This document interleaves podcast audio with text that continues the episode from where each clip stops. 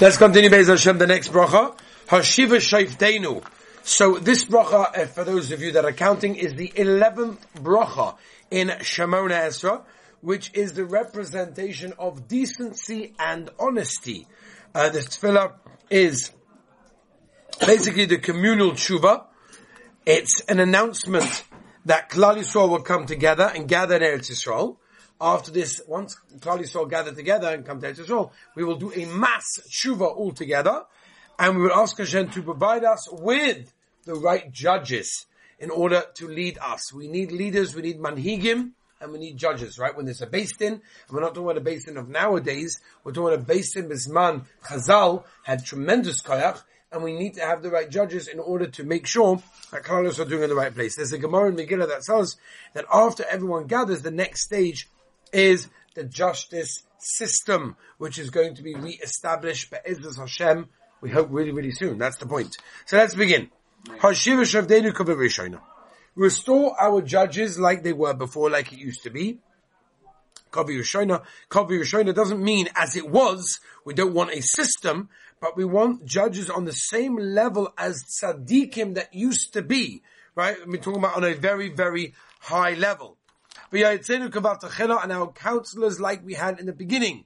Here we're referring not to the judges, but uh, rather to the Nevi'im, the prophets. When a person had a problem, amazing thing by the way, if you think about it. Bisman Chazal, if you had an issue, so nowadays we're, you know, we're a little bit stuck. We're a little bit, uh, you know, we're Dor Yosom. We're basically an orphaned, you know, generation. What do we have already? Who can we go to? Right? Especially after Reb Chaim Zatzal passed away. It's, it's much more schwer to have to go to someone who really understands, who really knows, who can really see but in the olden days, Bisman Chazal, it was a much higher level than that.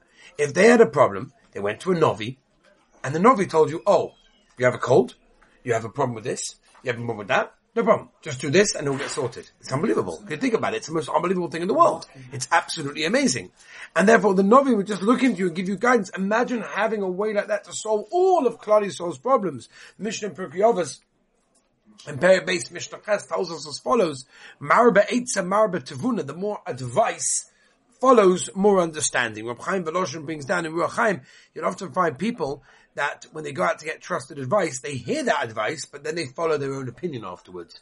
In other words, you know, they're looking for the advice, and then they're going to do whatever they want anyway, which is a terrible thing to ask their but that's a different smooth, whatever.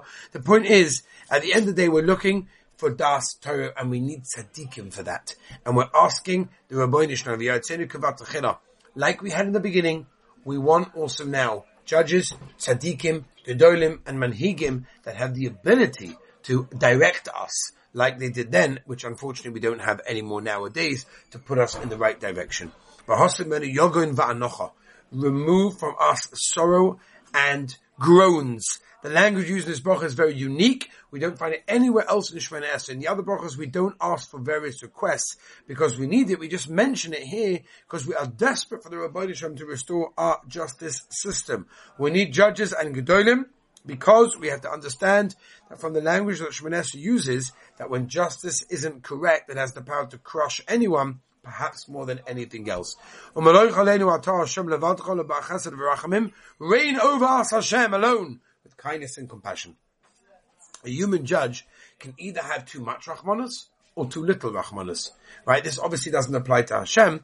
And we say, Rabbi Shalom, we want really you, Hashem, Rabbi Shalom, to judge us, because we feel much more secure when the Rabbi Shalom judges us, and ultimately, we want only Hashem to be the one judging us, because He understands us in every way. Just to give you a small idea how it can apply, when, for example, you go to someone for advice, I'm assuming the person you go to for advice, you want to know you, to understand you, who gets you. If you go to a random person on street and say, oh, by the way, I have a real good shaila for you. No, no, not a shaila, I have like a real good shaila about my life. Like, huh? The guy doesn't know you, doesn't understand you. It doesn't make any sense. The Rabbi Shem understands us better than anyone else because he created us. Right? When you go to the, you know, the elf afdalus, the inventor of a, of a machine, He'll understand the machine, the inner workings of the machine better than anyone else, even if that person is using the machine, because the inventor created it. So the Hadul Elef Avdolos to Rabbi Shalom created us, and therefore he understands us better, and therefore we want Rabbi Shalom, I want you to judge us, because you understand us, you get us, you know our issues, you know our bad thoughts, you know our situations, you know our challenges, you know everything we've gone through. Reign over us alone with tremendous chesed and compassion. A human judge as you mentioned, can only have a small amount or a lot, whereas the Rabban Shem has the exact amount. The tzadkenu b'mishpat justify us through judgment, right? The question is, if this is mishpat, which is judgment, how can it be tzedakah, which is righteousness? So tzedakah and mishpat means Hashem considers all the circumstances. That means the Rabban Shem takes into account something which a human being can never take into account, and that is your upbringing, your environment, everything you saw, everything you heard, everything you did, everything, everything about you. And that's an incredible, incredible thing. The Heilige Baal Shem Tov says that it's virtually impossible for one Yid to see another Yid do an Avera unless he is also guilty of the same Avera as well.